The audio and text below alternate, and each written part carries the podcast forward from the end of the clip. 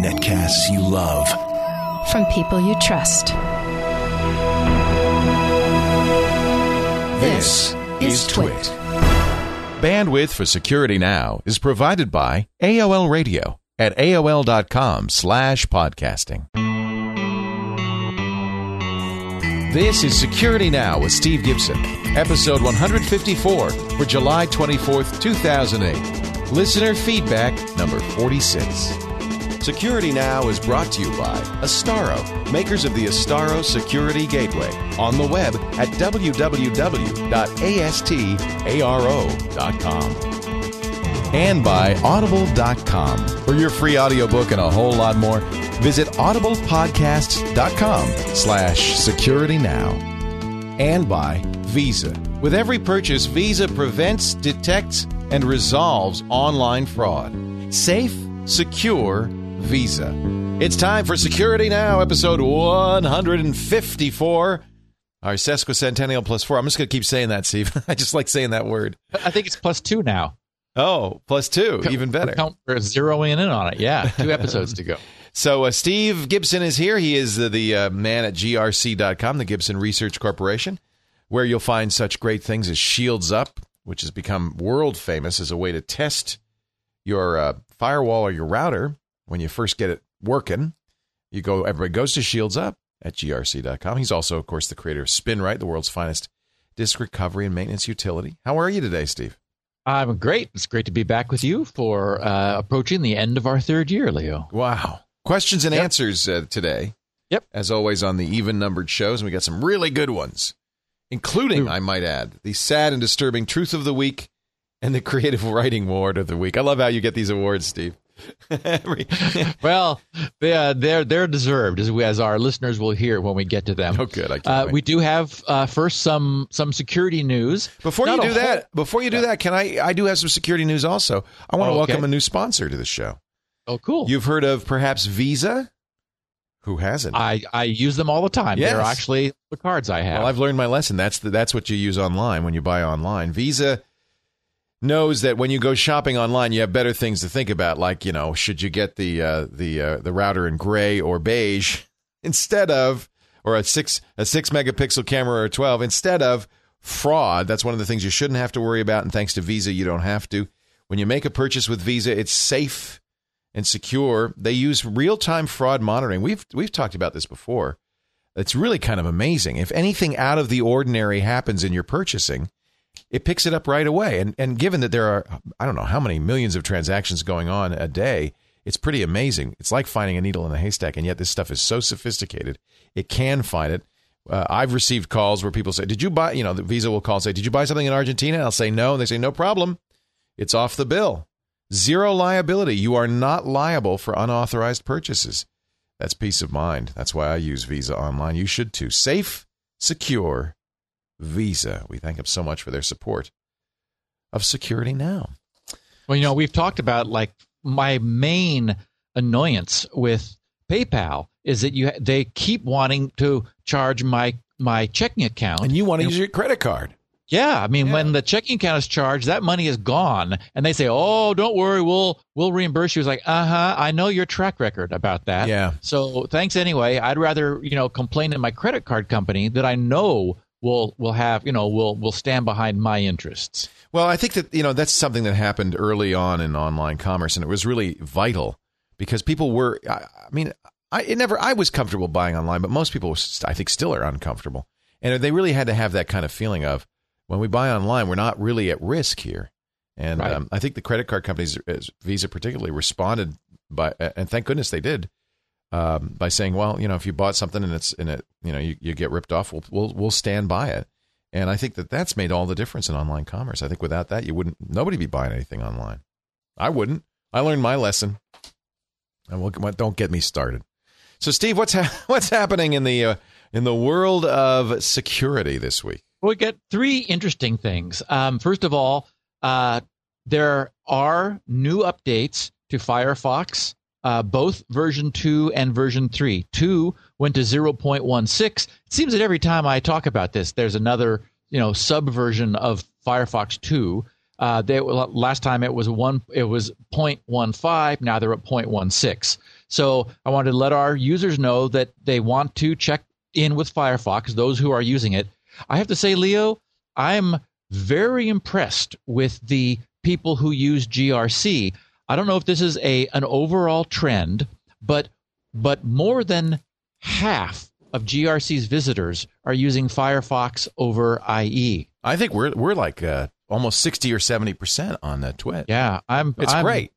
Yeah, it is. Um, you know, they, they're the Firefox browsers, especially version three. I'm very impressed with. They fixed some bugs that are still in version two, and that I think there's very little chance they're going to fix in version 2 because they're more architectural problems not little you know cosmetic patchy things. So you know 3 as soon as people are comfortable with the move to 3 i never want to push anyone to move to a new major version of something. Um, although i just saw a, a, very interesting study oh where did i see it that said of uh, what a surprisingly few people were using the most recent version of their browser and I think you and I would both agree that that's a pretty important thing to do is is is update. Yeah. Well, for example, the reason these were both fixed was to fix that blended threat we talked about a few weeks ago that involves having both Safari and uh, IE or Firefox on the same system. Remember, remember that Safari by default downloads things to your desktop. And unfortunately, Windows searches for DLL files in a really brain dead sequence, which involves your desktop. So it's possible for someone to cleverly, by by uh, by hoping that you've got Safari and a non-Safari browser both on your system at the same time, to get Safari to to download something to your desktop, which then Windows will discover when you're using a non-Safari browser and get it to run this code. So that's what was fixed in that and a few other little uh, less significant things that was fixed in this version of in these most recent uh, versions of Firefox. This study was from the Swiss. I found it now. Swiss Federal Institute of Security, IBM, and Google. Um, and fifty nine percent of people use up to date, fully patched web browsers, but that means there's forty percent out there who are, who are running kind of vulnerable. I like IE7 though. I think IE7 is pretty secure. Have you? Do you have an opinion on that? I know you've always been an IE user. I have, and I have to agree with you. I think that I mean it is.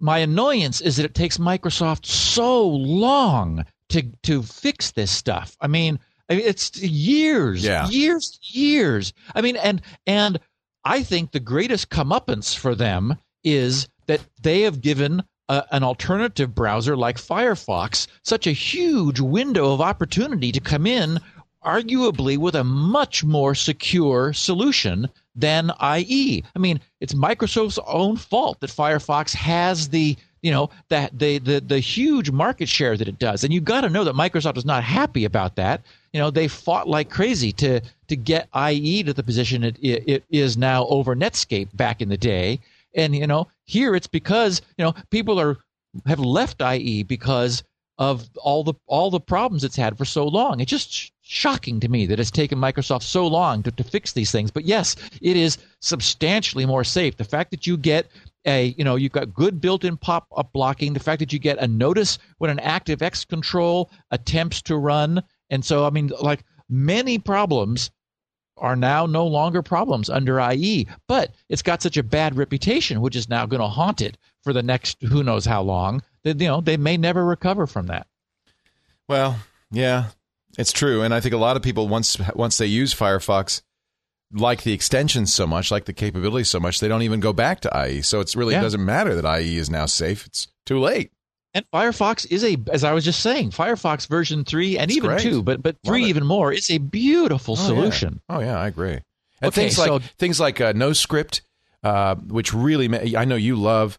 Uh, ad block, some of the things that you could do in Firefox, you just can't do in any other browser. Really make it a, right. a good choice. Right. Um, a a report uh, that came out on the net from a um, a security uh, monitoring organization had uh, something to say that I thought was rather humorous, not really good news. Um, there was a report on the changing structure of cybercrime organizations. And this report noted that there's been a huge fall in the price of compromised financial details. It's cheap now. We're we're having a fire you- sale. and, and guess why? 'Cause- It's due to an overabundance Yeah. of supply. Yeah. Oh There is there is so there is so much now bank account details, including PIN and and so forth, that the price has fallen because there's just so much of it available. It used to be that the bad guys would pay about hundred dollars for bank for bank account information, including the PIN number. It's dropped now between ten and twenty dollars, just because you know there's so much of it around, and the bad guys are now like, well, that's sort of more commodity. They're now looking for other sorts of information that they can get higher margins on because they, they you know they would like something that's more valuable because bank account information ah that's just you know not a big deal anymore Anybody can get that. That's amazing. also uh, so also in the news um, and we may cover this more in more detail if necessary. Um, but bruce schneier um, the you know well-known security researcher at counterpane uh, founder of counterpane security worked with a bunch of students and it's actually the students he says who did the heavy lifting. They demonstrated that systems which are not fully encrypted, that is, that do not have whole drive encryption, but which instead encrypt portions of the hard drive, actually don't succeed in the plausible deniability, Ah. for example, which TrueCrypt attempts to offer. right. It's just the fact that OSs have not been designed to properly sanitize the debris. So things like, you know, funky drive letters that are lingering in the registry and in various history lists, uh, lists and things. If if a forensic researcher acquired a machine which, for example, had one of these, you know, one, one of the features of TrueCrypt, for example, is that you're able to create like a hidden partition in the unused space of an encrypted partition and the idea being oh you you can say no no no here's the keys to my you know to, to the partition that i've got encrypted and you have plausible deniability that there's actually another partition hidden behind that one well it turns out unfortunately and again this is sort of makes sense when you think about it accessing that hidden partition brings it into currency in the OS. And there are enough little traces left behind in the OS that a good forensic researcher would be able to determine that, uh oh, there was another partition there that now has disappeared. And then I guess they twist your arm harder and make you give them the second set of secret keys. Mhm. So, uh, just a little heads up. Again, an enc- a fully encrypted partition, because the entire thing is encrypted, it doesn't have this vulnerability. On the other hand, you know, the vulnerability that is created is a is a feature that some users might want. It's worth noting that it's now been demonstrated that that plausible deniability it's broken. Interesting. Um, also, I didn't intend to go into great detail, and I still don't intend to go into great detail in another one of these heinous ISP sponsored third party spying outfits. We talked, of course, now for several weeks um, on our non Q and A episodes, and even in some of our Q and A episodes about the Phorm system, P H O R M. One of the other ones we mentioned in the very first week of this was NebuAd. Well, some of the people in the GRC news groups mentioned that they have received updated terms and conditions from their ISPs notifying them that they're going to be using NebuAd. Hmm. And and in in um, reading through postings submissions from our listeners in order to select the questions for today's Q&A, I ran across another couple Security Now listeners who wrote that when we talked about NebuAd, that kind of rang a bell in their memory. They went back and looked at some updated stuff that they, you know, fine print that had been sent to them. And sure enough, their ISPs were notifying them that they were going to be using NebuAd. So I did want to just mention the technology very briefly that NebuAd uses because it's way annoying. It does not perform the script free multi browser cookie dance that I described a couple weeks ago, where where ISP where remote sites are being faked by the by this by the equipment hosted in the ISP's facility, which intercepts your your attempt to access a remote server and instead bounces you to a Nebuad server and and makes your browser dance around a few times using redirection in order to basically salt everywhere you go with their own cookies. Instead, this does what Phorm was trying to do in the 06 and 07 pre-release testing with, with uh, British Telecom (BT). Um, it actually inserts script onto the pages you download. It inserts JavaScript. Essentially, what it does is it spoofs a final packet into the stream coming back from a web page. When it sees the web page ending with a with a backslash HTML closure in in in the HTML code, it that triggers it to inject its own script reference at the end of the pages you download. So it is actively modifying the pages you receive from websites you visit. And that JavaScript in, um, includes a URL to a to a site owned by Nebuad that that causes your script enabled browser to then go and fetch whatever scripting code they choose to be inserting into your browser page at that time. And of course, your browser then runs that script, and that's the way they succeed in planting cookies on your browser and enabling tracking. So it is, you know, really bad and annoying also. Uh, does it in a different way, but essentially achieves the same thing. And they've got the same, you know, opt out mumbo jumbo. But, you know, here we have an instance where where ISPs are sending out fine print, boilerplate that people are not reading, not giving people the opportunity to explicitly opt in, but rather requiring them to opt out if they don't want this kind of third party tracking going on. They just keep they just keep trying, don't they, Steve? It's uh, It's a bad up. it's a bad trend. Um, and lastly, I wanted to mention that in the since we last talked, Service Pack 3 of Windows, uh, XP Service Pack 3, switched from being a separate sort of called out notice if you've got um, your system set for for downloading but notifying you for for since the release of Service Pack 3 there was like a like a, a, a separate notice that was offering you Service Pack 3 and as many people who know, probably everyone who's been listening to the podcast, there have been lots of problems with Service Pack 3. Many people have no problems, which of course why it's still out there, but there have been all kinds of instances of selective problems occurring in XP after the installation of Service Pack 3. Um, I had two different problems. My tech support guy Greg had a problem. I think I heard you mention that you had a yeah. problem with, with a post. Uh, I have I have one machine. It just it,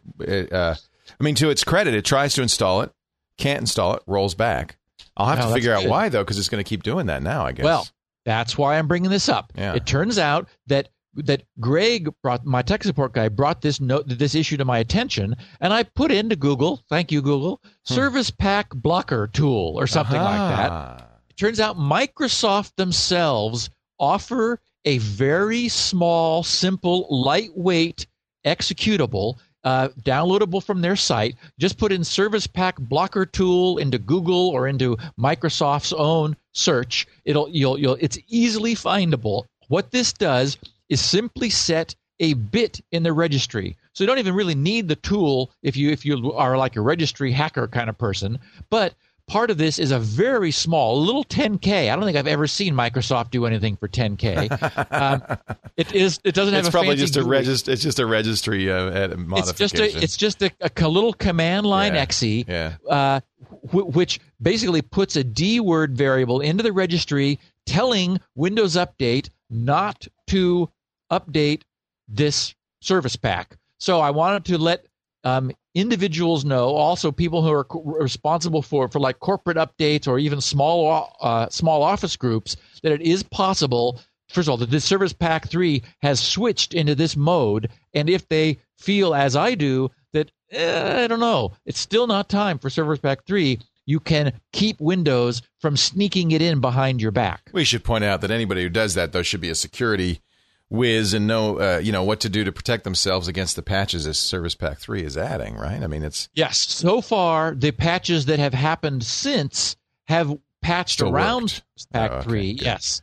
Um, and haven't required it. There's some question about whether this most recent DNS DNS patch might be requiring Service Pack 3. Oh, did they did they put out a patch for that DNS DNS flaw? yeah, Microsoft actually beat everyone else to it. It oh, was in the they did it last Tuesday. Yeah. Right. Yeah. It was in the last round. Right. So so that so that's been out. Of course, that's our that is our serious propeller head, really fun techie topic for next week is how DNS spoofing works. There was an interesting um, post. I don't know if you saw it on Slashdot on the IT uh, part of Slashdot, uh, with a guy explaining because you know Dan Kaminsky hasn't really revealed the details of this DNS poisoning exploit, but somebody apparently figured it out and is uh, it's actually been published now, which means people will be using it now. Oh, absolutely. Yeah. Um, so it'll be interesting to see. Um, and lastly, I've got a great, fun uh, SpinRite story to share with our listeners. This is from, um, I think, a Security Now listener. I'm not sure. Uh, Steve Ballum. Uh, he wrote just recently. Says I bought SpinRite three around three years ago and made a CD from it, and then completely forgot about it. Just recently, I was composing music for a game. So he's a game music composer. And he said, and all of a sudden, my brand new, non networked, non backed up machine started to make some very strange, irregular noises from the hard drive. Fearing the worst, I grabbed my high capacity portable drive and tried to back up all my files. Unfortunately, the hard drive then froze. Oh, boy! Ah, and when I tried to reboot, I could not then even get past the post sequence, Oh. the so called power on self test the BIOS does. Right. I feared the worst as it seemed to give all the indications of complete hardware failure and was mentally preparing myself to write off six weeks of hard work. Then I remembered SpinRite, grabbed the CD, and set the BIOS to boot from it. Amazingly, SpinRite found the hard drive. And so, with my heart in my mouth, I selected to recover the data. Six hours and many alarming graphs posted by, from SpinRite later. You've seen that Dynastat. thing I was going to say that's. Dynastat. Yeah. Yeah. He says, and many alarming graphs later, it said it was done. I took out the SpinRite CD, pressed the reset, and waited. As if by magic, the PC booted. Wow. I logged on and found everything was as it should have been. I have since added another drive for resilience and will now periodically run SpinRite as preventative maintenance. This program truly is a lifesaver and probably the best money I've spent in a long time. Thanks for a great product. So, Wow. thank you, Steve, for the great report. Isn't that nice? Hey, Ah, love. We got a lot of questions for you, uh, Steve Gibson, in just a second. Yep. But before we do that, I want to mention our good friends at Astaro, the Astaro Security Gateway. They've sponsored this show now for, uh, I think it's almost two years. One of the longest running uh, relationships in uh, in uh, podcast history, and we're so glad. Astaro makes this the Astaro. Sec- I'm holding it. For those of you at home who can't see it, I'm holding it. The Astaro Security Gateway. And you can see it's just about the size of a regular router. Of course, made in a nice steel, tough case, rack mountable too. But let me tell you, this is more than a router. The Astaro Security Gateway combines the best in breed uh, commercial and open source software for protecting your network. We're talking intrusion protection. We're talking, of course, great firewall, but also complete VPN capabilities, including VPN over SSL, built-in encryption and decryption using using OpenPGP and SMIME. You get three kinds of antivirus filters, two for the email, one for the web. You get complete web control so you can control what your employees are doing online. All that from a little box. It's kind of an amazing thing. They call them a UTM, Unified Threat Management. I just call it Unified Internet Management, the Astaro Security Gateway. If you'd like to try a free one in your office today, you can do it. Just give them a ring. Call 877, the number 4 Astaro. They'll get a demo unit out to you. And you can see what it can do for you. 877, the number 4 Astaro, or visit them online, astaro.com, the Astaro Security Gateway. They also have a web gateway. And by the way, if you're a Cisco Pix user, contact them. They've got a special discount for you because they know that the Pix is being discontinued. And you know what? You'll be stepping up to the best in the business. Astaro. Call 877, the number 4, A-S-T-A-R-O. We thank Astaro so much for their support of Security Now. Steve, are you ready for some questions, laddie? Aye, Captain. We've got some good ones for you. Starting off with John R. Basquill at Penn State Harrisburg. He has all the details. He says, I was listening to some past episodes of uh, Security Now recently when I heard a question from a Penn State student concerning Shields Up. Since I work for Penn State, wow, now this is this is getting the answer from the source here. I thought I'd try to clear things up a little bit here for you. Uh, he says the student was concerned that the IP address on his computer was the same as the uh, IP address that Shields Up was showing, which means there must be no NAT being performed, right? Yep. Right, right.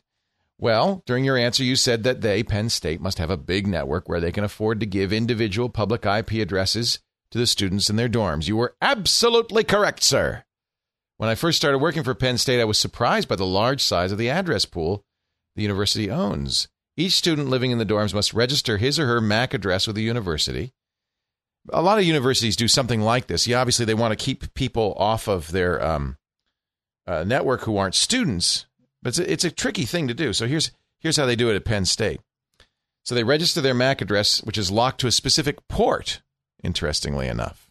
Yep. So like there will be a there'll be a data switch which is intelligent, and you're able to say only allow this low level Ethernet traffic right. from this MAC address. That's really good that Yeah. each MAC address is assigned its own IP address via DHCP. That's a public IP address, so that's why the address on the computer is the same address Shields Up displays. A little different than a router at home. It doesn't give it doesn't use a private pool of addresses. It's actually giving up the public address to each. You've got a static IP address if you're at Penn State. Uh, also, during your answer, you and Leo said that since no NAT is being performed to provide stateful incoming security, the university could have a firewall which is blocking all inbound traffic. That is true. All data ports in the dorms are behind a firewall. You also indicated the setup as described by the student made you a little nervous because the student could put a NAT router in his or her room for additional protection or should put a NAT router. That's not true. He says the only device a student is allowed to connect to the network is that single personal computer. That makes sense because the router would have a different MAC address. They may not connect hubs, routers, print servers, terminal servers, or other network devices. There are other limitations the students must adhere to, including bandwidth limitations. The students are encouraged to read the housing connection agreement before signing it. Additionally, the students must watch a short video that details what they may and may not do while on the Penn State network. Any inappropriate or illegal activity is traced if circumstances dictate by the IP address. That's why they use a unique IP address because it belongs to that individual student. Does that clear things up a little? Go Nittany Lions! That's great. I mean, I think most universities have to deal exactly with these problems, and this sounds like a good solution.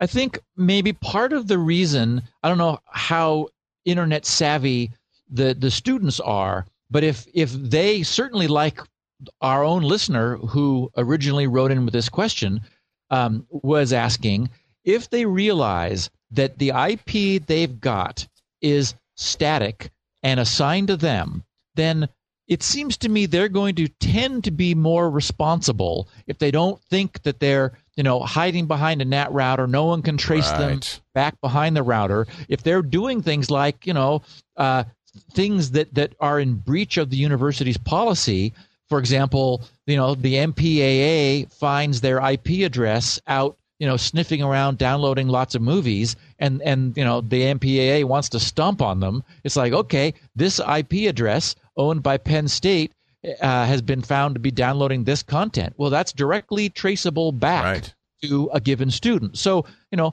maybe the students understand that. Now it's certainly the case that that this is a pretty much locked down system. It's it seems to me, well, I don't know, maybe a little overkill because this means, for example, that a student can't take their laptop from their dorm room to somebody else's dorm room Right. and like both be online on that other person's connection.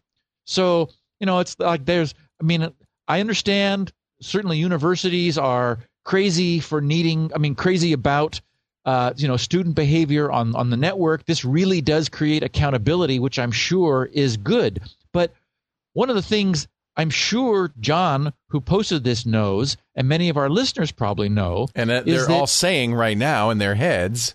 Yes, and that is you can certainly change Right. the apparent MAC address of a router to emulate the MAC the MAC address of a, a PC.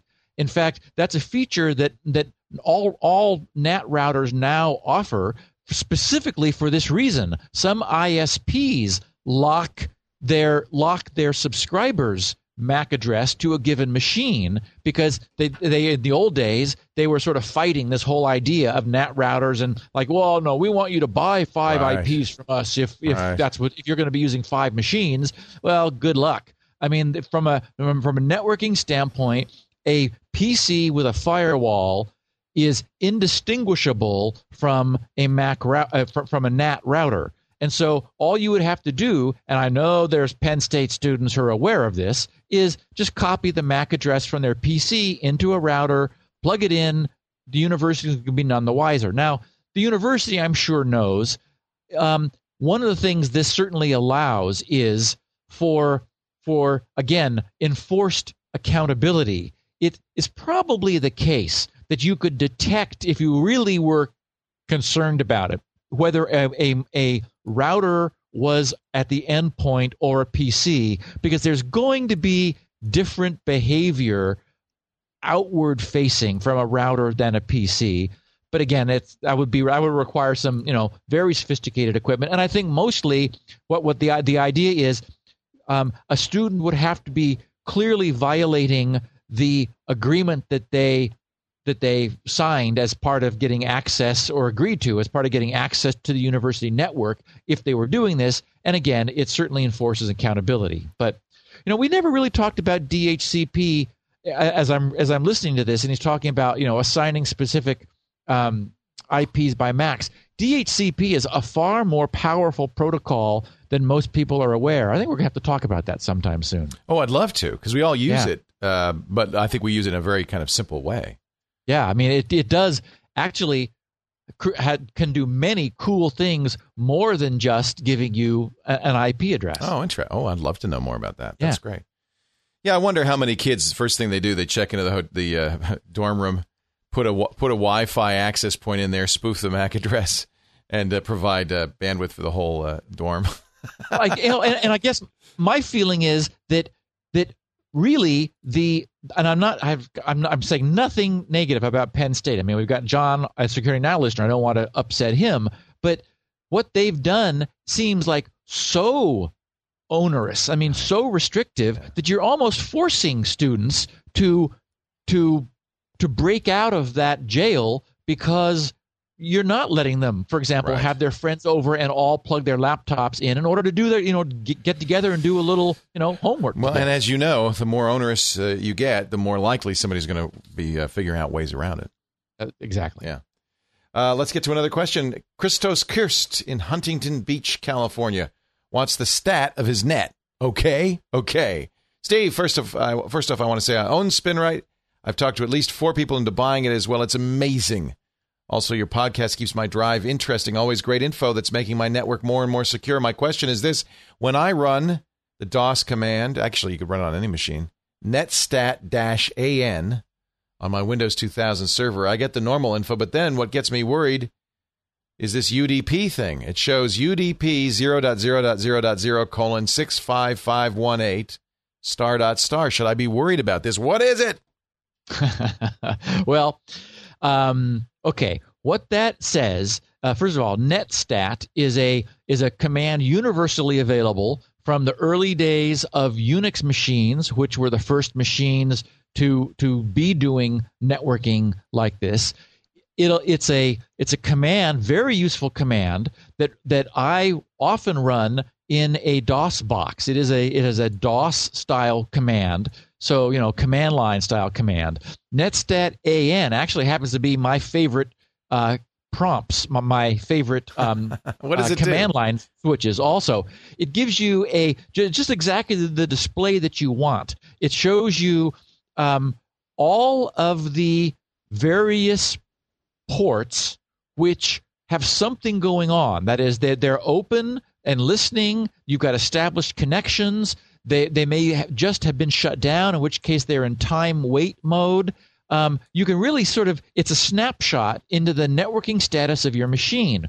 Now, this one command line or this one example that that that um, that Christos cited, where it says UDP 0000 colon 65518, what that says is that something, some process in the system has opened and is listening for incoming traffic on that very high numbered port.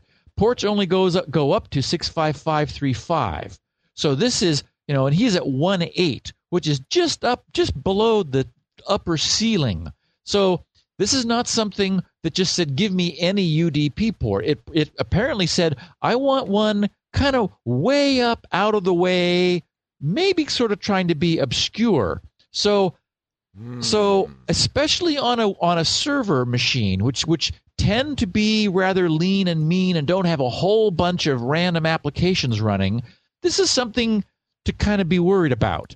Now, the problem is that Windows 2000's NetStat lacks a feature that was added in XP, which is very useful. In XP, there are additional commands. There's a B command line option, which will show you the name of the process which has opened the port, which would immediately Right. allow you to determine what it was in your machine that had that had done this. The concern is that something may have gotten in there and it set up shop. I mean, this is what a Trojan does. Is is traditionally they would open a listening port and wait for someone to come by and connect to them.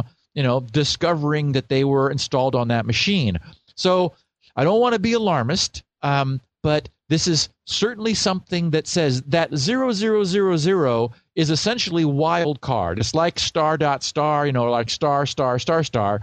For example, when I do a netstat on my XP machine, um, I'll see a whole bunch of things that are 127.0.0.1.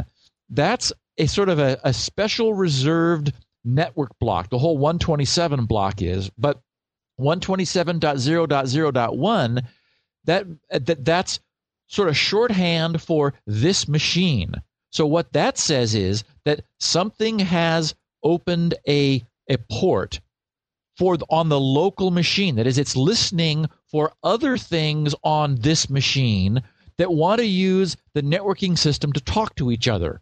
And this is something that Unix machines have done since day one, and and it, it's a practice that has become very commonplace even on, on on the Windows side. So those are not something to worry about. Those are, for example, I saw that Firefox has opened such ports, IE has opened such ports. Many other things that I've got running have said have said like, uh, okay, we're gonna we're gonna use my system's own networking system to talk among these processes, but that but the fact that it's 127.0.0.1 means that that port will not accept incoming connections from other IP addresses, but this 0.0.0.0 will. It's basically saying, I'm open for business. I'll accept Wow. uh, incoming uh, data from anybody. Now, having said that, if this machine is behind a NAT router, as we know, that provides incoming protection. So that won't be accessible from the outside. And hopefully, if you're running a server,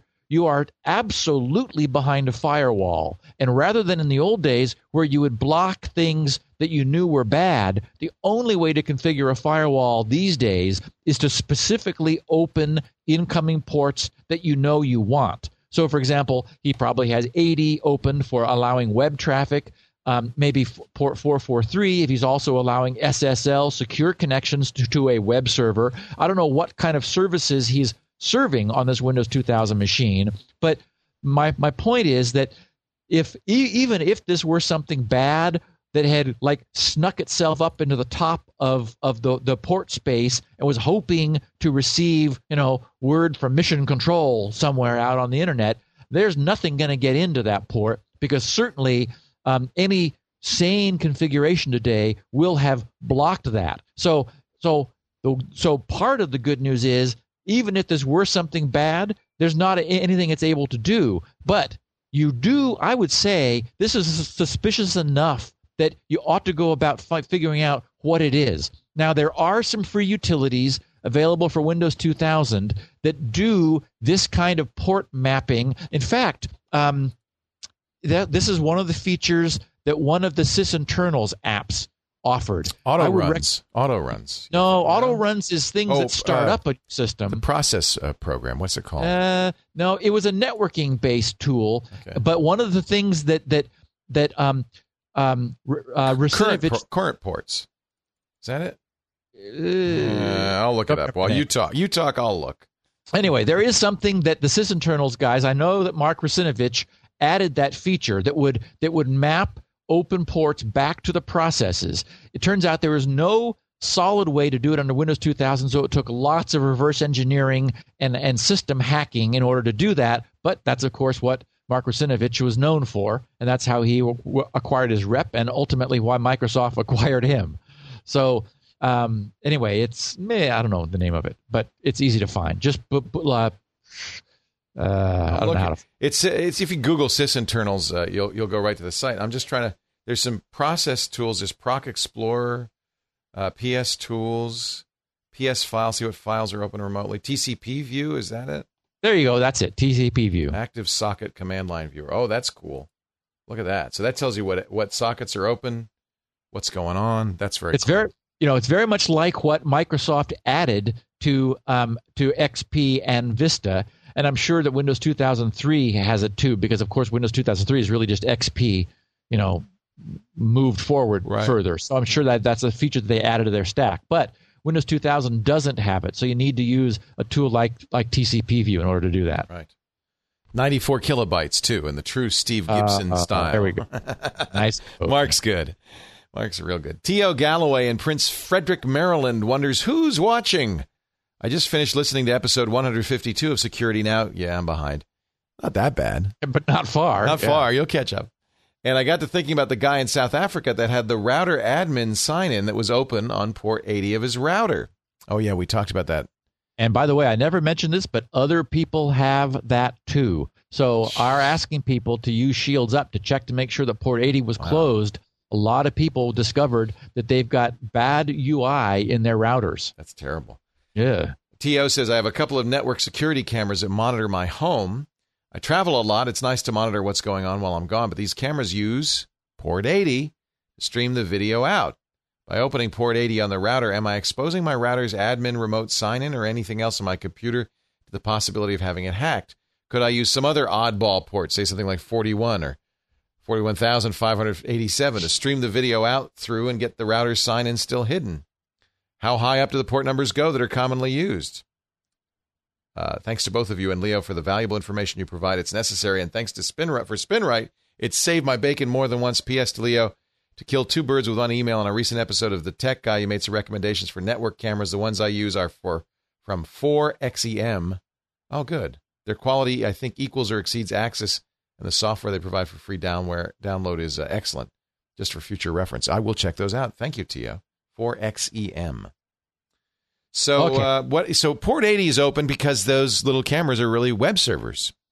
They are they are web servers. However, okay, here's what's happening. Um, in order for him to be connecting through his router on port 80, he had to have set up port forwarding on his router so that any incoming connection requests from his browser when he's out wandering around somewhere would be forwarded through his router and either go to directly to his webcam hardware if the cams themselves are network enabled, or he's forwarding it to a computer where he's got a bunch of these webcams you know hooked into USB ports on his computer and running the server software on his on, on a PC behind the router.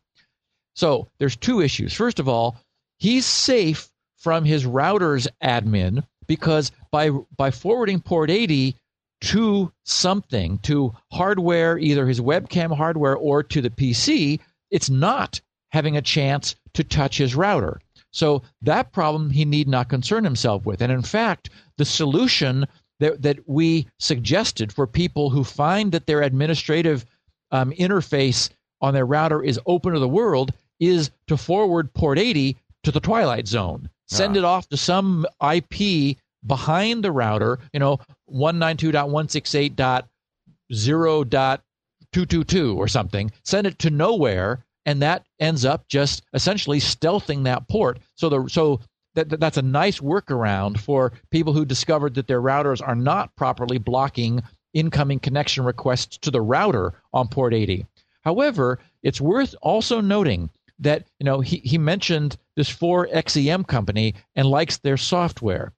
The vulnerability is that maybe their software has a problem. And so th- basically you're running a web server which is listening for connection requests on port 80. Um, it's dicey. I, I'm not saying, you know, it's, it's, you know, to be overly concerned, but you are, you're trusting a service which you are exposing to the internet and you know the the universal rule is you know hackers will find vulnerabilities in exposed services it's that, that's that's true anywhere anytime you're running a, yeah. a service of any kind you're relying completely on whether that service is safe and look at this bind service that we were just talking about the dns problem uh, right. A lot of people run their own DNS servers. Well, when you're running a server, you have to trust the server software, and if there's a problem, you're at risk. Yeah, and so so the advantage of sticking with like you know IIS, uh, although believe me, it had its problems in it, but it's been banged the, on anyway in the heyday. yeah. Yes, yeah, or or a, a big name well, or, or like you know um, uh, Apache, for example, that has just had you know the, all the dust beaten out of it. The advantage of of one of those mainline servers is you get all the benefit of the pounding on that it's had. It's trivial to write a web server. And so the concern is that they hired some random programmer off the street who was whose job was to get this thing working, you know, in the afternoon because they're going to ship it tomorrow. now we're and not it, saying this is the case. It's just the no, risk. I, exactly. And and but it's always the risk when you're dealing with, you know, a any service that hasn't had the benefit of being seriously pounded on. And right. I mean, look at the troubles that, you know, real servers have and imagine the challenge of just, you know, someone writing one in the afternoon and saying, "Oh, oh. look, you can now, see yourself wherever you are." Now, Mark Thompson has written a little web server, but I trust Mark.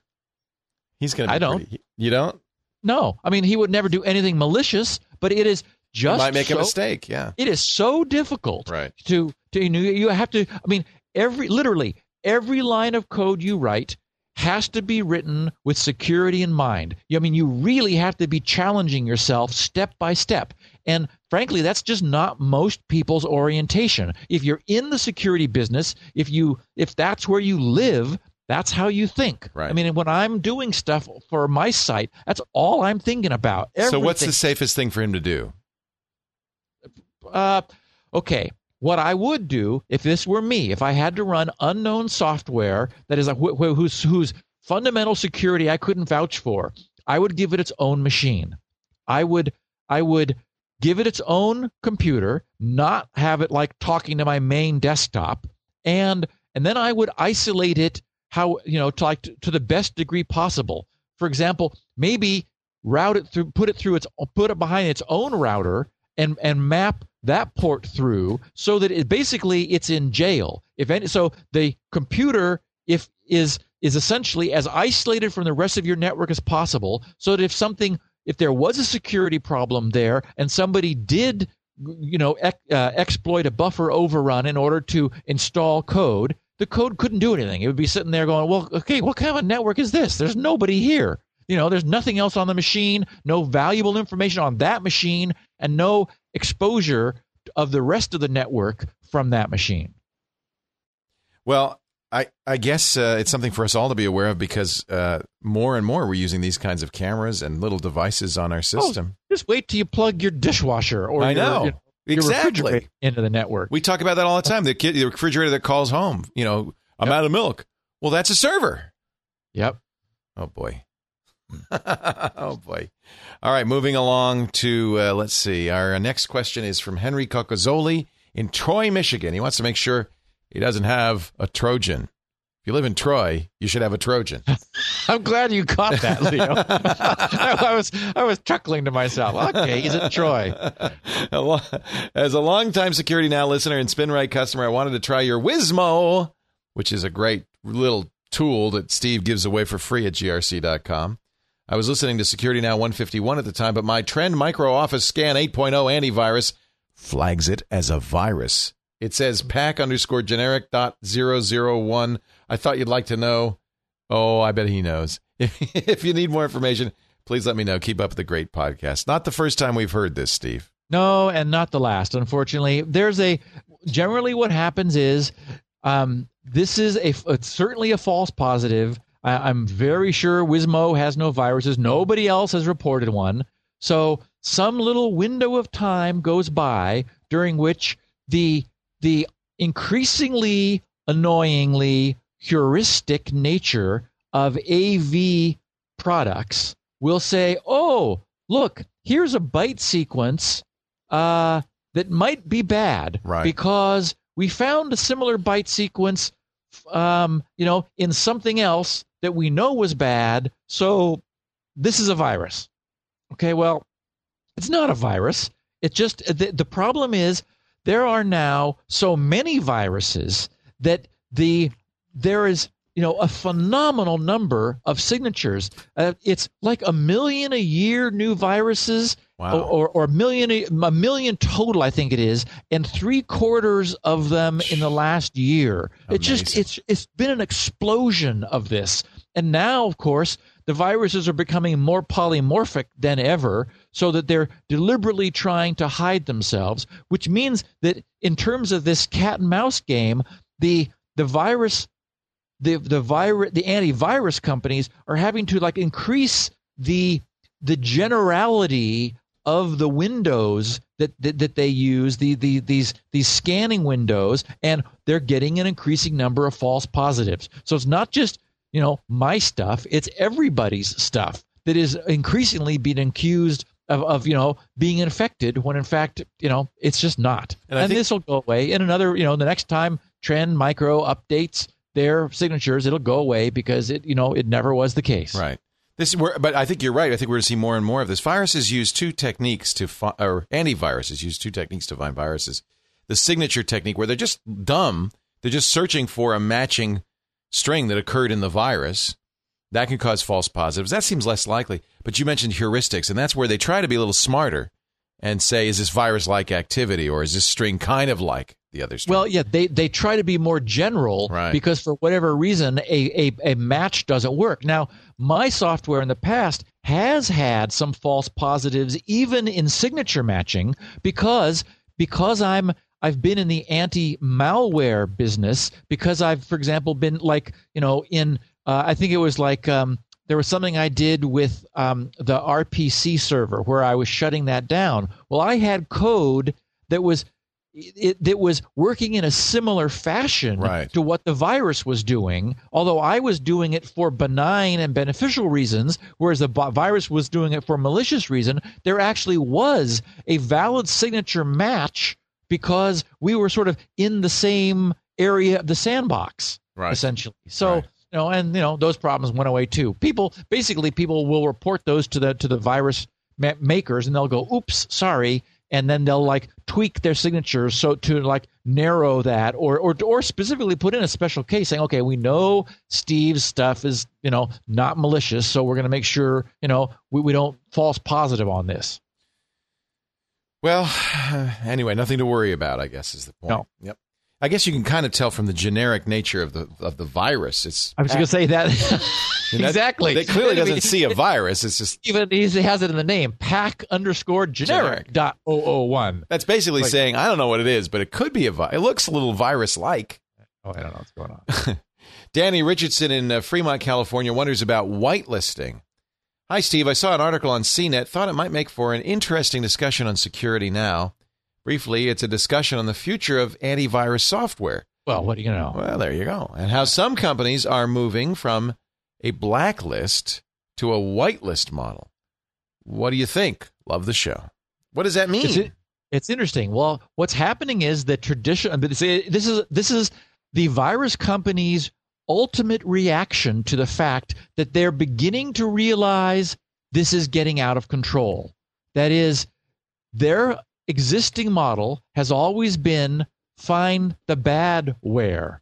Now they're beginning to think, okay, that's not working any longer because there's so much badware. There's so there there are so many tricks that the malware authors are performing that we're having a hard time, even with everything we're doing, separating the malware from the goodware. So now they're saying, okay, and this is especially true in a corporate environment. We're going to flip it around. We're going to specifically whitelist software that we're going to allow to run on the machines and just assume anything not known to be good is bad. Now, this is a problem, of course, for end users because look at all the software out there. Because pretty much everything is going to, yeah. I mean, that'll limit Yeah. what you can do very much. Although, I guess it might be ultimately the only way they can keep up. and you can you can see you can imagine that in a corporate environment where there is there is there are inherently more restrictive policies it makes sense i mean you can imagine in fact corporate IT just saying yeah yeah yeah yeah let's let's go for whitelisting because essentially it means anything not whitelisted will be absolutely blocked from running and then of course you got to go to your IT guy with your tail between your legs and say uh why can't i run you know the Martha's Vineyard mapping application. What? We never Yes. heard of that. You can't run it. Exactly. it's too small. We're not going to support that. Yeah, that's too bad. Yeah. So I do see this happening, and uh, it's going to be rough for end users. I don't. I don't think that model works in end user cases. I think you know. I know that lots of end users feel better having something there sifting through their data, and every so often, I mean, if nothing else, a false positive or two lets them know their viruses, their antivirus scanner is awake and paying attention. it did something. Yay! Hey, good. Maybe it'll find the bad stuff next time. Bill Barnes in Charlotte, North Carolina, worries about his provider's DNS service. So, what do I do if the report at doxpara.com tells me I'm vulnerable? Remember, we talked last week about uh, Dan Kaminsky's discovery that many DNS servers were flawed, and he set up a site, doxpara.com, to test your DNS. If uh, he says, I manage several clients with different ISPs, and a number of them are not yet patched. For most of them, Kaminsky's page displays a different DNS that is configured in my router or was given to me by the ISP. I don't have any leverage with the ISP and certainly don't want to make a public show of the fact that they're putting me at risk. At least my Earthlink DNS did get patched a couple of days after the first time I checked. I have to say we I did it as an experiment on the air. I gave people the uh, URL of doxpara.com. This was when the uh, flaw was first announced about a week and a half ago. And um, asked them to come into the chat room and tell me, and a surprisingly large number of uh, ISPs were not patched at the time. Yeah, it's going to be interesting to watch this. Um, I noted that when I when I went back uh, and looked just this morning, uh, Dan had put in a "Don't panic" message.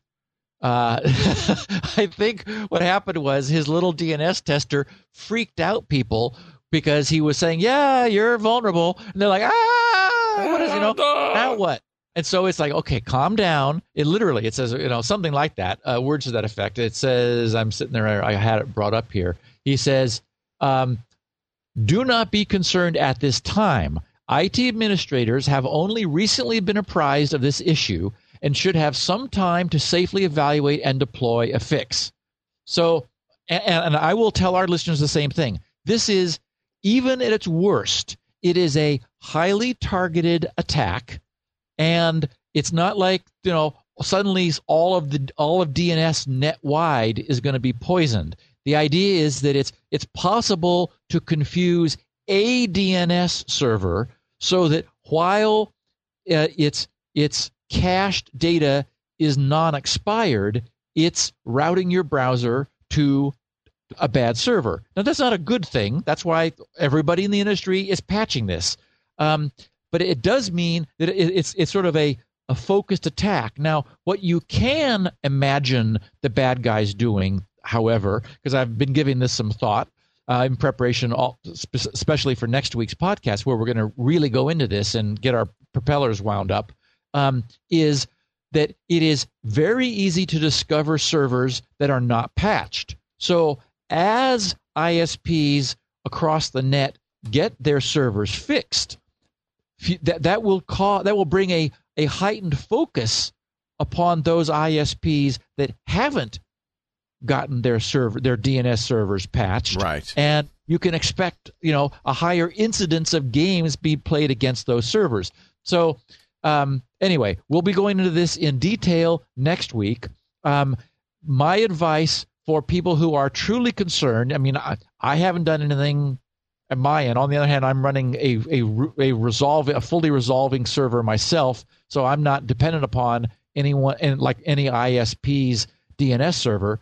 Um, you can certainly, however, as we said when we brought this up last week, is just aim your DNS at the open DNS servers, Yeah. which have always been well designed and are spoof proof uh, as much as is possible. Yeah, they So- do a good job. Yeah. Yeah. Uh, Nick Cody in Ipswich, that's in the UK, wonders why Zone Alarm broke GRC. Darn them. Hi, Steve. I'm a long time listener to Security Now, and I think I may have identified a slight problem for Zone Alarm users like me trying to access your site, grc.com. I needed one of your fabulous passwords today, so I used IE7 to browse to www.grc.com. It looked like the site was loading, and then it stalled before ever getting to the main page.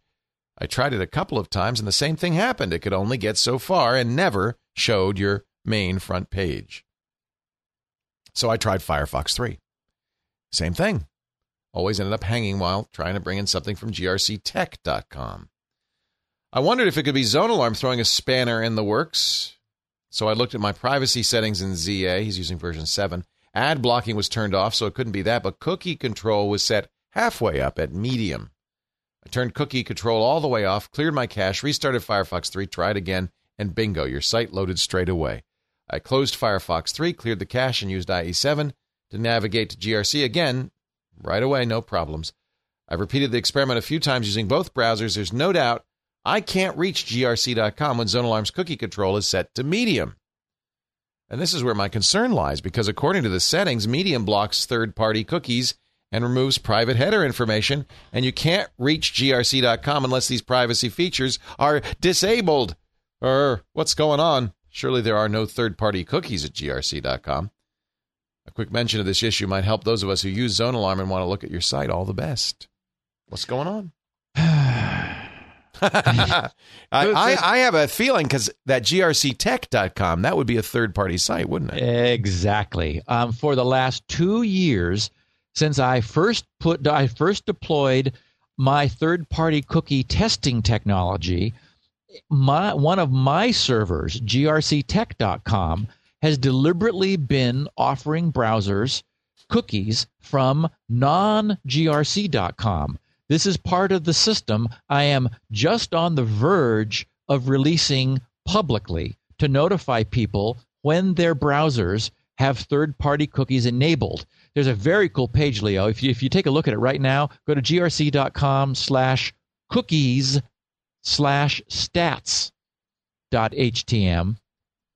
You'll get a kick out of the, there's a 3D bar chart there. Uh, grc.com slash cookies, IES slash stats.com. This is based on uh, incoming stuff on your site?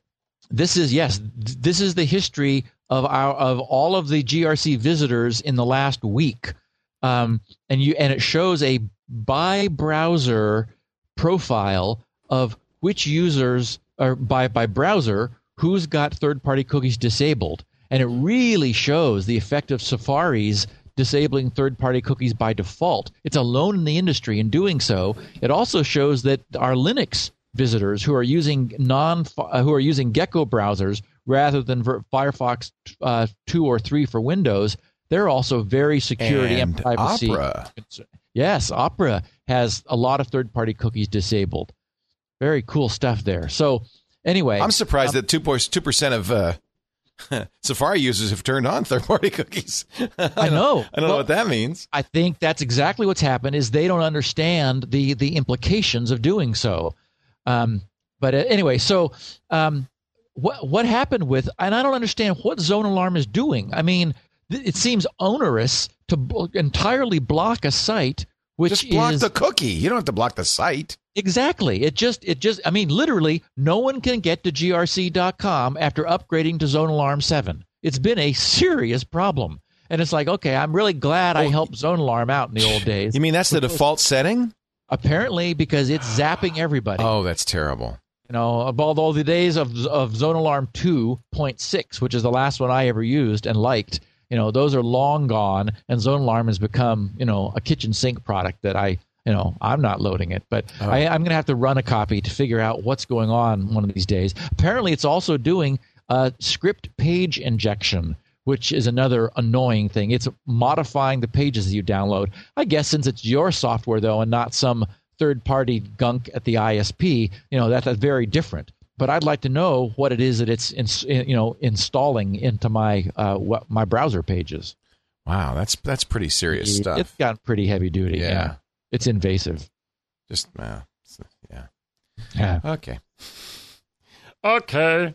Uh, Samir Talwar in London, England. by the way, you could presumably say uh, instead of disabling the the the uh, the you know not use use the medium setting, but say site by site. Okay, allow third party cookies here, right? I presume that you Oh, could and, set it. Uh, well, yes. Apparently, they're. I mean, I know that Zone Alarm is aware of this because some users have called them, and I've seen reports from them saying that you know, like them saying that they like whitelist GRC and GRC Tech. Apparently, it doesn't work. oh, I know. I don't know what's going on. oh. Samir Talwar in London, England does need third party cookies. Hi, Steve. There's a reason for third party cookies. I'm not recommending that you enable them by default. Just enable them one by one as you need them. I, I that's in fact what I do. I have uh, two set up. RememberTheMilk.com. I use that. It's a very good to do list manager. And Yep. Disqus.com. I also use this. This is a the commenting system I use on my blog, uh, Leoville.com. So some Samir must be must be uh, reading my mind. Both of these hook themselves into other sites, making third-party cookies necessary. In the case of Remember the Milk, it has an iGoogle widget and a plugin for Google Calendar, and Disqus loads itself into a lot of different blogs. It's true. Uh, although I haven't noticed that. Oh, that's interesting. You would have a cookie from Disqus when you visit my blog. That's where the comments live. Again, not saying they're definitely a good thing, but they're not always bad either. Oh, and one more thing. Why don't browsers treat JavaScript loaded from external sites as third party code, thus making any cookie access appear to be from that site? Oh, that's an interesting question.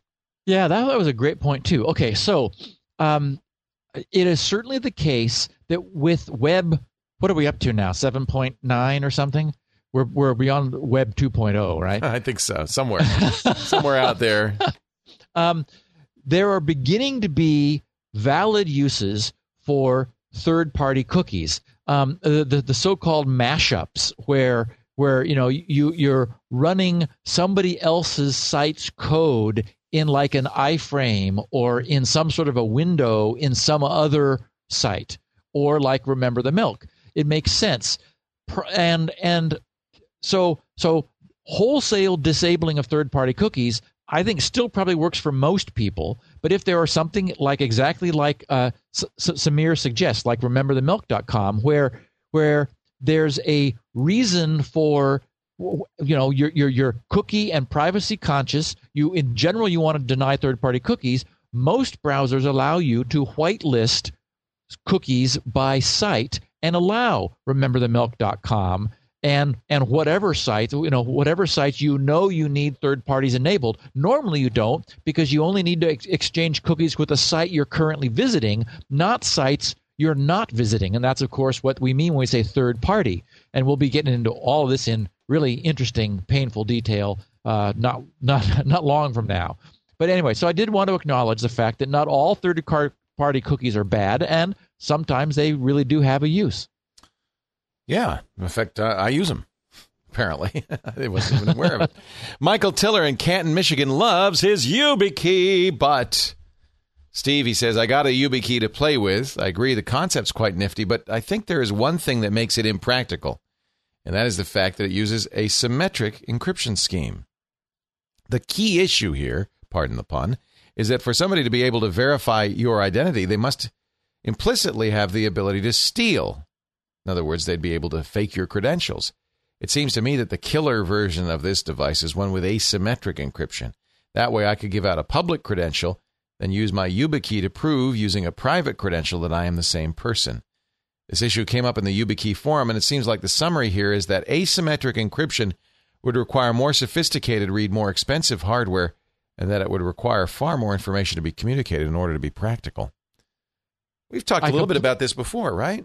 Yeah, I completely agree with Michael. Um, so what he's saying is that that, and this is, I mean, this is an issue with the YubiKey. We talked about it in, in with this notion of acquiring the the private, the secret symmetric key from YubiKey. You could write to them and say, "I want my YubiKey's secret code because I want to provide it to somebody else to authenticate. I want to be able to authenticate it myself, or or whatever."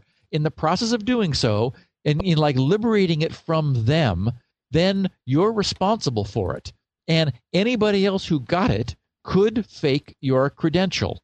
So so the problem is asymmetric encryption is not just a little bit more time consuming or difficult or number crunchy intensive. I mean, it is it is so much more than symmetric key as to be in an entirely another order of magnitude. I mean, there are there are um, SSL accelerator hardware add-ons for servers that offload that SSL setup process because there is such a burden. Now, I've talked about how it's much less today than it used to be because CPUs are so much more powerful. I mean, you know, a lot of the, the connections to GRC are SSL. I force a an SSL connection to anyone starting to use Shields Up because I want to avoid ISP transparent proxies that we've dis- discussed before in order to get a direct connection to the user's machine so I can obtain their actual IP address. But um, you know, and so and I I'm not using any hardware acceleration and and th- that's you know it's fast enough. But the point is that there's a you know a little tiny little processor on on the YubiKey that is easily able to do um, you know standard symmetric Rijndael AES encryption. Rijndael was designed, in fact, with hardware implementation in mind. It was designed so it's very simple to implement in hardware or in a little you know firmware programmed um, chip of some kind, which is what I presume is in the YubiKey. But but to do full symmetric and uh, asymmetric, you know, public key style encryption is dramatically more compute intensive. And when you really think about it, it's it's not exactly clear how that would work because you would you probably need bidirectional communication. I haven't sat down and thought this all the way through, but the YubiKey, one of the things that's so cool about it is it just pretends to be a keyboard. You don't need to give it something and have it encrypted in order to prove that that it is what it is. It it maintains its own internal state and merely increments that um, in order to. Well, I guess I guess it could it could as, as I think about it, it could it could simply use its private key to encrypt that state and send that out. It would be a lot larger. It would be the length of the modulus of the public key. Um, so that would be a longer string to type. Um, and then you ought to be able to use the public key in order to to decrypt what it encrypted. Um, of course, that would give you access to the the the encrypted contents, which which might be a problem. Anyway, um, it, it, would work. It is. It's not. It's not a simple thing. It's not a simple thing, but more than anything, it, it you know you would you would press the button and probably have to come back tomorrow in order to to get and, your result and, and, from it. And that's why PGP uses a symmetric key initially, doesn't it? Then to well, it's why any any of these systems SSL uses symmetric keys. Yeah, well, any of these systems do not encrypt the bulk payload. Right. What they do is they generate a random number, a big random number. That's the symmetric key. Then that's the only thing they encrypt using the asymmetric encryption is they they encrypt the symmetric key. That's what they send, and then using the other side of the asymmet- uh, the asymmetric cipher, they decrypt with the other um, half of the asymmetric key that gives them the symmetric key, and then you decrypt the whole bulk payload. And now What- we're all confused. What he said. Yeah. Jez Goldstone in Manchester, UK, has been thinking about the Phorm browser dance. Talked about it extensively last week and a couple of weeks ago. Steve, I really don't want to give these nasty guys any ideas, but your recent discussions about Phorm have centered around how they bounce a user's a browser around to set a cookie for profile purposes. Since they can see the IP address of any request, the ISP can simply tell them which unique subscriber has that IP address at any given time.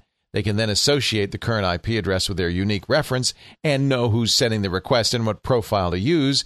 They can then inject a cookie into the requested page between the user sending the request and it being passed on to the required destination. They could then pick it up at their at using their uh, advertising service on a third party site they providing advertise that they're providing advertising for in your example cnet.com there would be no way to take anti-Phorm measures apart from using tor or jap or some other ssl anonymizing service. I know that this approach does not work for multiple users behind a common nat router but then neither does the cookie-based approach when multiple users share the same login account for instance within a, in a household. Did i miss anything? So he's saying the ISP says match this internet address to this unique subscriber, associate that address with the cookie reference, and then you'll know who's sending the request, what profile to use, and then inject the cookie. It's complicated. Does it work? Yes.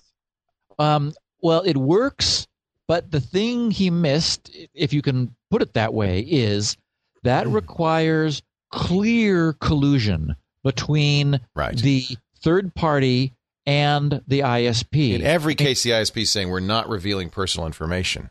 Yes, and and even even so, everyone is up in arms about Phorm and NebuAd and their ilk of these third parties. Where they, I mean, and I have to say, I mean, the Phorm folks, I can't really say that one way or the other about about the NebuAd people, but certainly the Phorm folks, because I've I've gone through their technology, they go to extreme measures to anonymize the data. You know, that's not satisfying people. They, they they still don't like the idea that you know they're being profiled even in that fashion. But at least you know, I mean, Phorm can can argue. Look, we're we really have a hands off approach. We're sure we're we're sniffing and modifying the ISP's data stream, but we're doing it in a completely hands off fashion. We, we're getting no account information from the ISP, and we are completely independent of IP.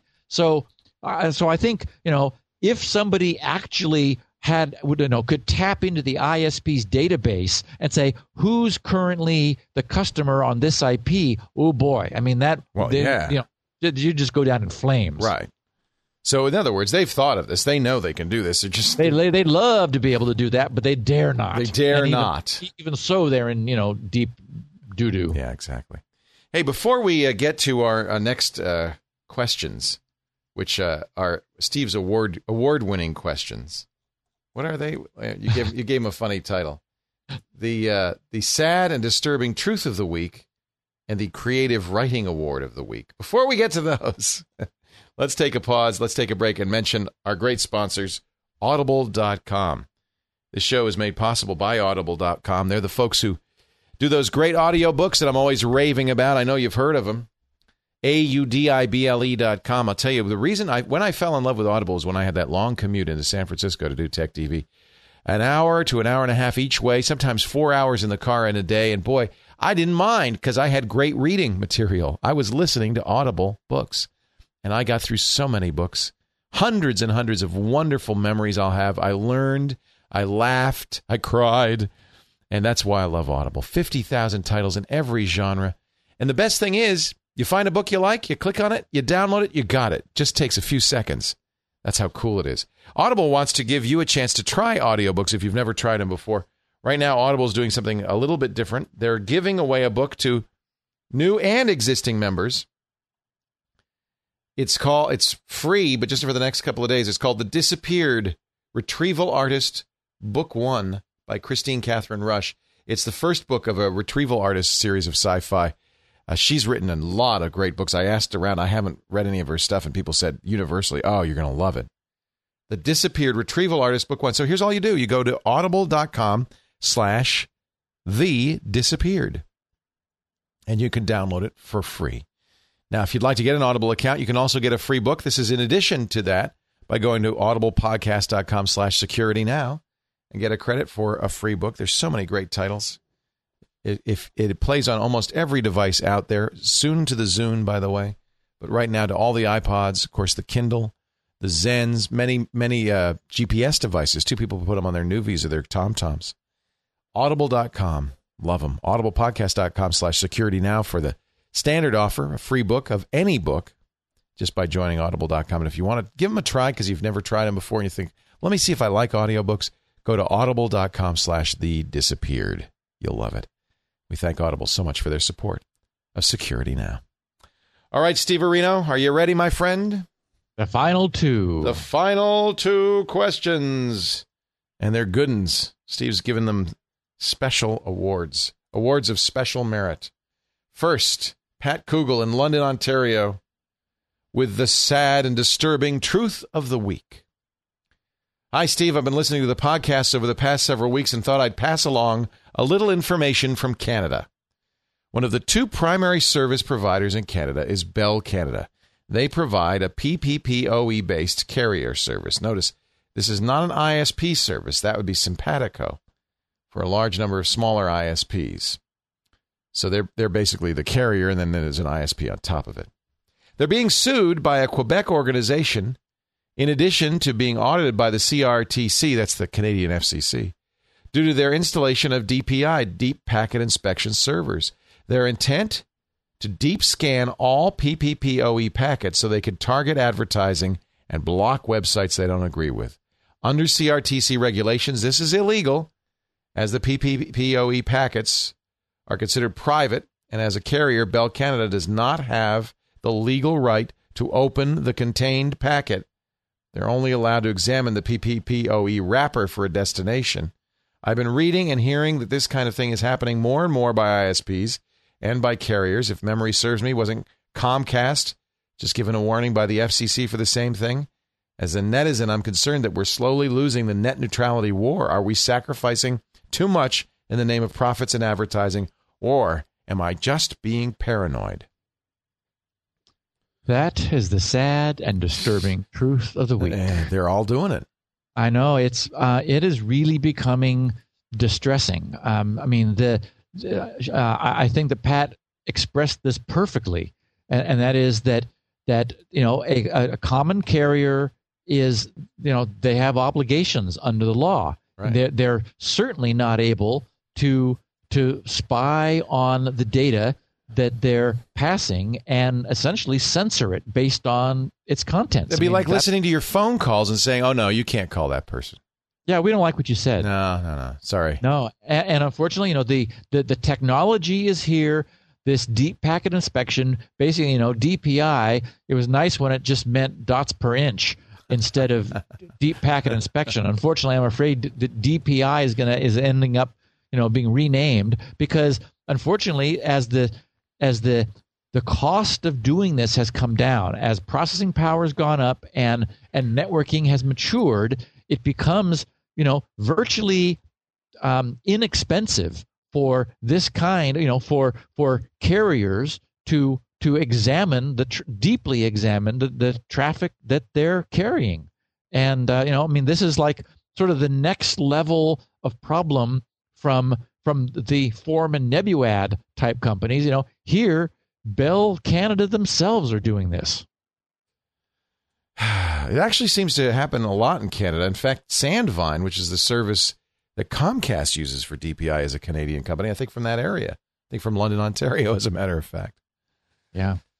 Uh, Jake, I put that in quotes. Writing from sometime in the future, wins the Creative Writing Award of the Week. Subject A big thank you from the future. Dear Stephen Leo, since back in 2003, I've been working on a time machine for 10 years. I was so buried in my work that I didn't pay much attention to issues like hard drive health until recently. With the current state of electronic security in 2013, I came upon Security Now, which is really now Security then, but and I listened to it for the nostalgia of the good old days when security was comprehensible. One day my computer came to a halt. With all of my data and designs at risk, I immediately bought a copy of SpinRite 7. And in hours, I had recovered my data. By the way, version 7 makes great toast. SpinRite allowed me to complete my time machine, so I took my first trip back to 2008 just to thank you. Keep up the good work. Your only hope, Obi Wan Kenobi. Best regards, Jake. Please, P.S., visit us in 2013 for a demo of my perpetual motion machine, but don't count on free energy. That's a pipe dream. Very cute. Very cute. so I got a kick out of that. I He's love been, that. you know, ever, ever since 2003, for the last 10 years, he's been working on his time machine. And uh, of course, we do not we do not have SpinRite 7 yet, folks. We're selling SpinRite 6. You're going to get emails now, people saying, Where's SpinRite 7? I want it. know what Jake Jake talked about it. Well, okay, is Jake was is from 2013 and he traveled 5 years back in time Yes. to 2008. So, you know, we just want to let you know SpinRite 7 apparently makes great toast. I, I didn't have that on my list of things to add. now you do. Don't have that at my up my updates, but you know, I'm not arguing with Jake. Apparently, he knows more about SpinRite 7 than I do at this Toast point. is good stuff. There you go. oh, Steve, it's been fun. It's been a great 12 questions as always. How can people send you questions or suggestions? grc.com slash feedback. Okay. And thanks to you, Leo, they add they need add no extension to the end of that. no Just- dot HTM. and no, no www on the front. Just grc.com slash feedback. Um, 435 people sent me uh, their questions and Wow. comments and notes and things in the last two weeks. Wow. So I really appreciate those. I just have such fun plowing through them and, and finding 12 to share with our listeners. So by all means, keep them coming. Thank you for doing that. And and by the way, uh, if you want to go to grc.com for other reasons, there's lots there.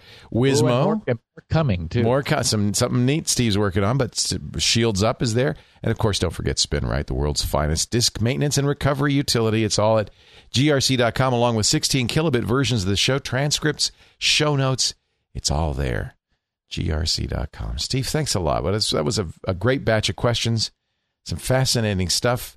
Next another- week, what's on the agenda?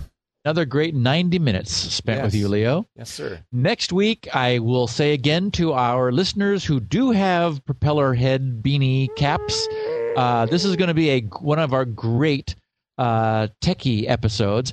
We're going to delve into in detail, and this is this. I mean, again, this is every, everybody's going to understand this. I promise you. Any, no matter how uh, much of a neophyte our listeners consider themselves, they're going to understand how DNS protocol works Wow. at, at the level required to spoof your own ISP's server if they haven't patched by that time. Okay. Strap on No. your pseudo random number generators and head into the future. We'll be back in a week. Strap on your pseudo random number generator. That's right. Put that right And on. Make a few passwords while you're at it. Steve, we'll talk again next Thursday on Security Now. Security now.